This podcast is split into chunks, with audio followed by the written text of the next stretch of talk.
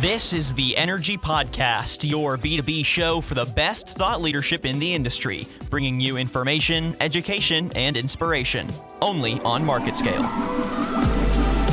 That's what's going to be, I think, truly transformational to a lot of businesses. And hydrogen fuel cells enable a lot of use cases with batteries. By covering the surfaces in floating solar PV panels, you can not only generate electricity on site, you can actually purify the water. Hello and welcome to the podcast today, everyone. I'm your host, Tyler Kern. And joining me is Dan Nagala. He is the president and CEO of UTSI International Corporation. Dan, thank you so much for joining me today, man.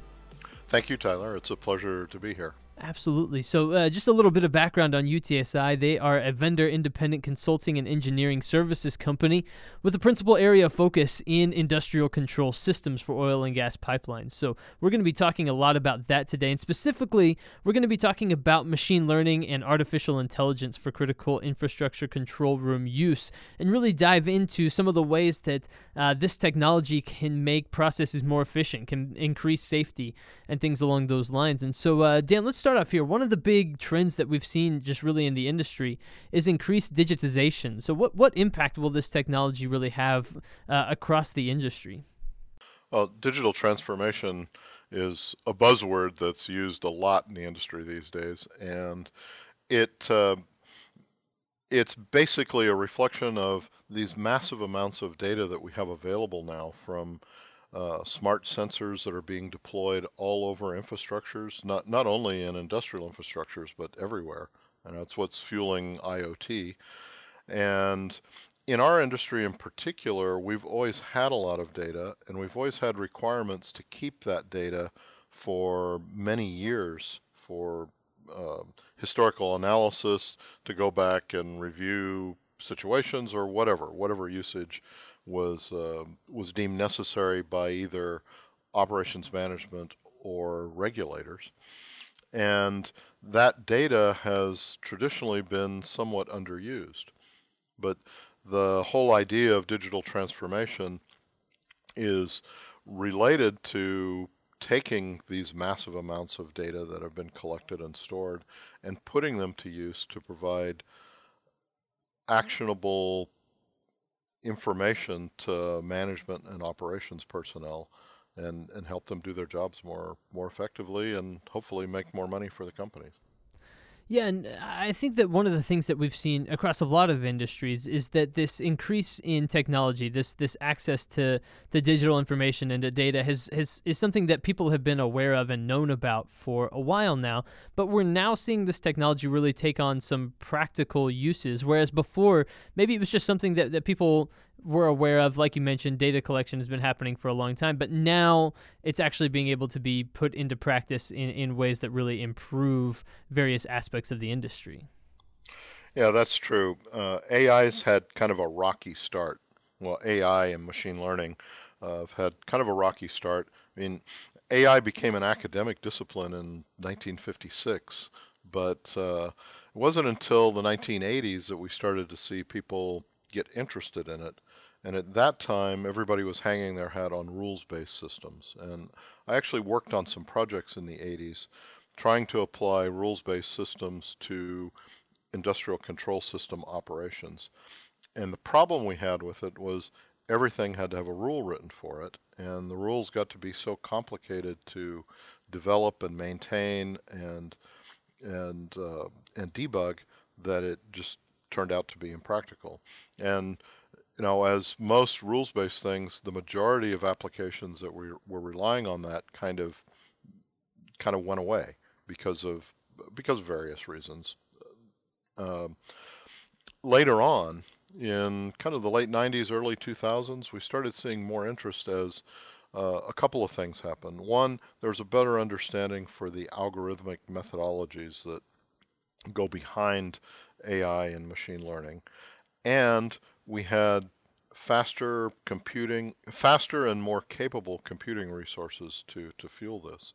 Um, AI requires, has lots of data, so it requires lots of memory and it requires lots of compute resources to act on that data. And as we had more of that, more better development of algorithmic processes and methodologies, as well as money. You know, money is a big factor in everything, and there was a um, or has been a lot of influx in funding to AI-based companies or you know inside large enterprises that have the resources to fuel their own R&D. Um, you know, Google and and Apple and Facebook and these companies, they're prime examples of that. Right, right, absolutely. Now you you've been in a lot of these control rooms uh, around the world, not just in in one particular location. And so, what are some of the uh, various aspects of of the industry that can really be improved by using machine learning and AI as it exists today? What are some of those things that, that you think could be uh, either made more efficient or uh, in, increase safety? What what are some of those things? Well, there are there are several things that that could can be done. Um, a lot of them depend on what the individual operator's objectives are, but but globally, I mean, you could look at things like um, doing uh, descriptive analytics, which is looking at data from the past and trying to understand what happened in the past and leveraging that into the future. You could do uh, diagnostic analysis on information that wasn't particularly available or obvious to the operators and engineers that attended to the initial incident. Um, you could also use the power of historical data and historical operations to do predictive analytics. And this is a very, very useful tool in industries where you have lots of equipment that are prone to failures based on um, repeated use or runtime or you know some other aspect that causes wear on those rotating equipment um, components like motors, uh, compressors and pump units or turbines in the oil and gas industry, as well as things like uh, valves and whatnot.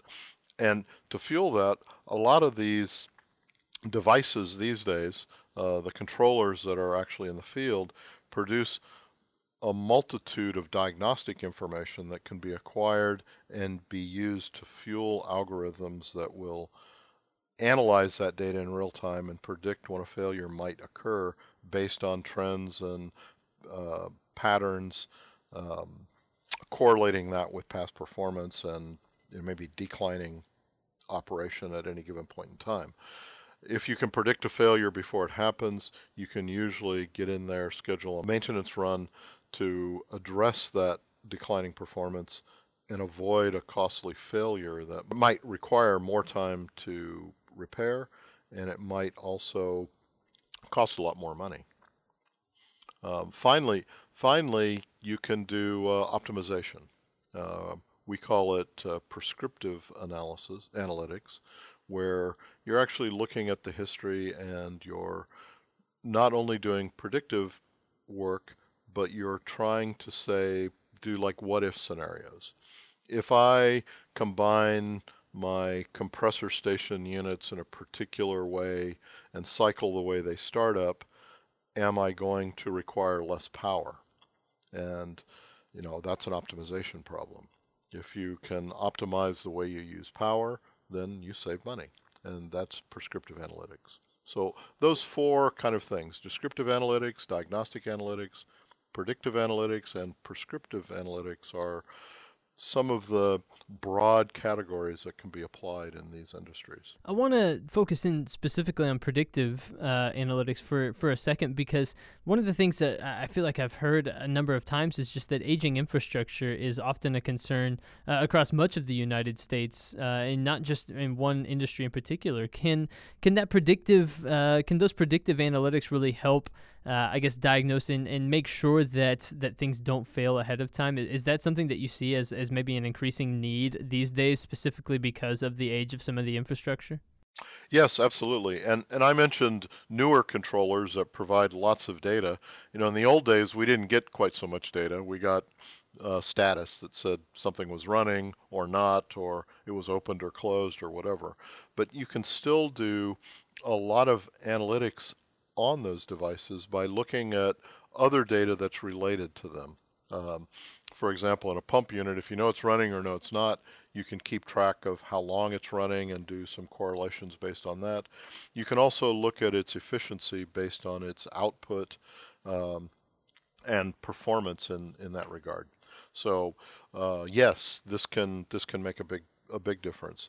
In the aging infrastructure, as we as we see older equipment uh, start to decline, companies are trying really hard to try to keep that equipment out there as long as they can because again it's costly to replace and the more they can get out of its life cycle if they can have a lot more useful life cycle the better off we are in the in the long run now we're, we're mentioning a lot of data and, and talking about that uh, in in these particular contexts. Have you seen certain circumstances where it's been I think the phrase I've heard is data paralysis, where there's just so much data and so much information that people have a hard time synthesizing that data and putting it into useful terms and, and you know actionable ways of, using that data. Oh yes, absolutely. In in any uh, modern control system, we have thousands of pieces of data that are being reported to the control center every every second or or few seconds, and sorting through all that and coming up with what your principal indicators are is pretty pretty difficult. And that's where you need a data scientist. What a data, data scientist is going to do is go in, he's going to look at the data, he's going to try to determine what the primary indicators are, or what the primary features are in that data set, and extract those to be used and applied to address a particular problem that you're interested in in addressing. Um, this is called uh, feature extraction or feature analysis, and, and it's performed in a number of ways. We, we do this with algorithms that some people are, are aware of called uh, principal components analysis. It's a, um, a technique that's used to reduce the dimensionality of large data sets and focus in on what the principal indicators are in that data. Um, we use cluster analysis sometimes to identify components that are related to each other. And then once we have those identified, we can take a reduced feature set and apply an AI algorithm to it and, and get better uh, results out of it. Um, obviously, some of the data you can look at and determine on your own if it's necessary or not. But there are cases where, you know, we're not too sure. So we do some algorithmic work on them to help us determine what the best features are. And can this help really with that uh, that bottleneck that can occur with information at times, just when decisions need to be made? Uh, is that an issue that, that pops up, and can this really help with that process? Um, feature extraction, I don't think really helps with that process. Feature extraction is something we do before we start applying the AI or machine learning algorithms. But the machine learning algorithms themselves definitely can provide that benefit. Um, and in fact, that's one of the one of the key things. You want to provide in, in our particular industry in the control room, we're trying to come up with solutions that will provide operators and controllers of these critical infrastructure systems better information and a better understanding of what the operating state of their assets is. And this in turn helps them make better decisions helps them make better decisions when they have an alarm or a degrading operational condition, and it helps them make better decisions when they're trying to improve efficiency or or make a change of some sort. Uh, the better, you know, as you might expect, more information you have, the better and quicker you can make a decision that makes the best sense. Certainly. And um, I, I, guess one of the things that, that stands out to me about this is that uh, when it comes to AI and machine learning, these aren't one size fits all out of the box solutions, right? So in each particular case, when, when you go in uh, with UTSI, how are you making sure that you're crafting solutions that are specific to the particular issues of that you know pipeline or that particular scenario that you find yourself in uh, for that particular company? What, uh, how do you walk through that process? Yeah, in our approach, uh, first of all, it's really important to identify uh, one or two key people in the operating company that are championing the the effort within that company. And they work as our liaison, and we, we work with them to first identify what their objectives are. And then we work with them closely to evaluate the data and determine, first of all, if their data can actually support what their objectives are.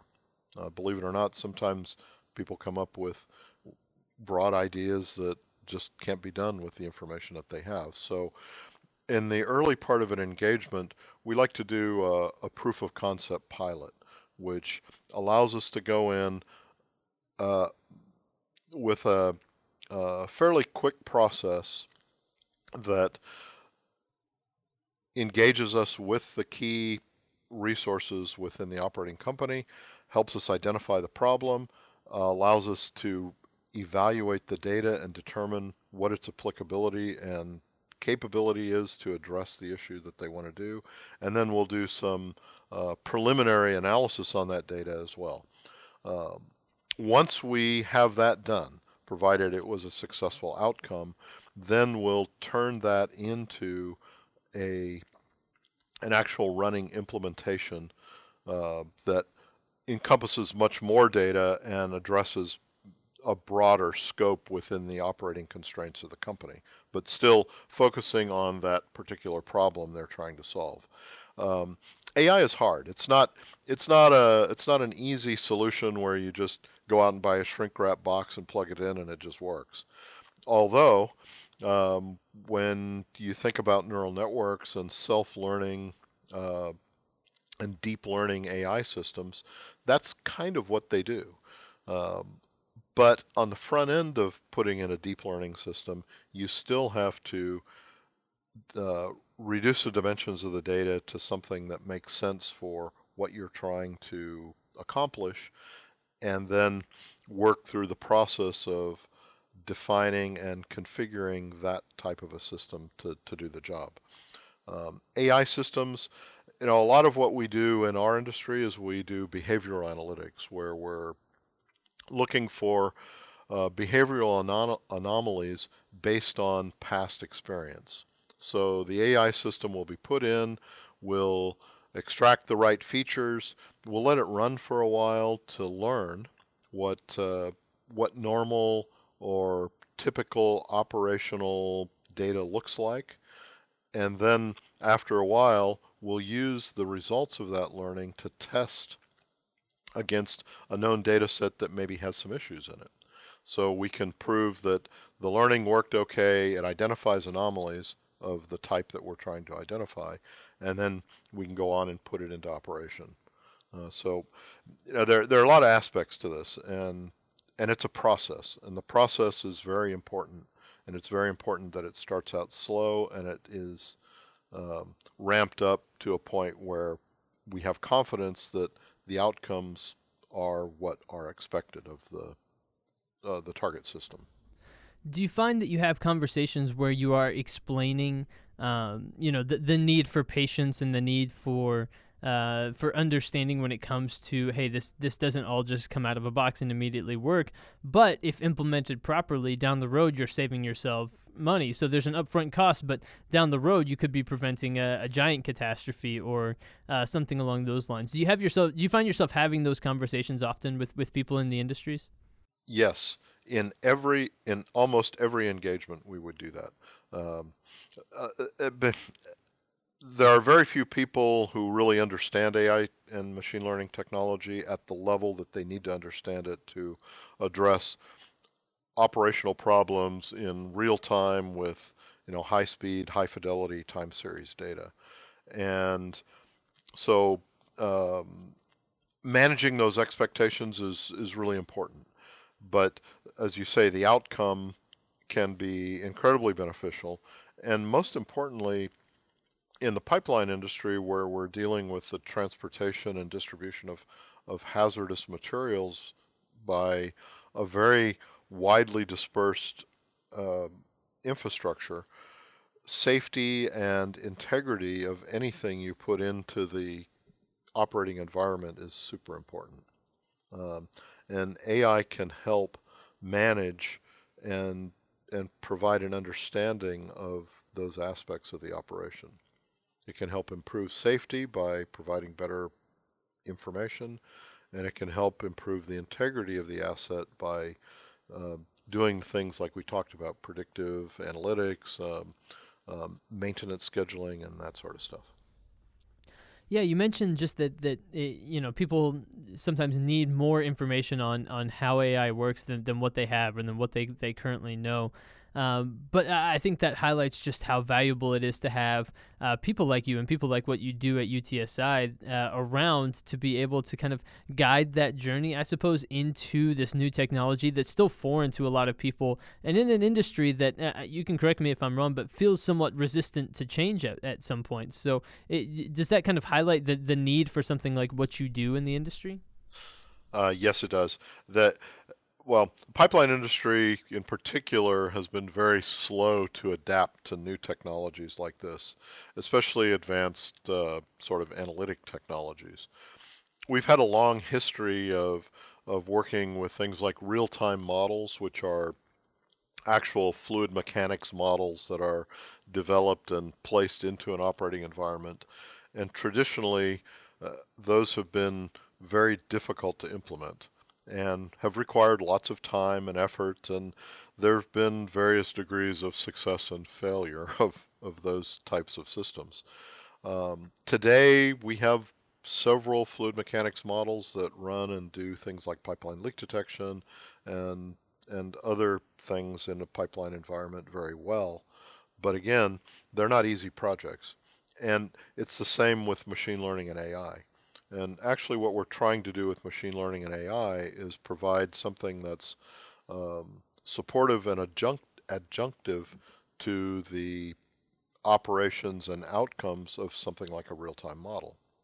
Basically, we're looking at the same data in a different way to help provide a better understanding of what that data is telling you and identify anomalies and issues that might be present in the operating environment.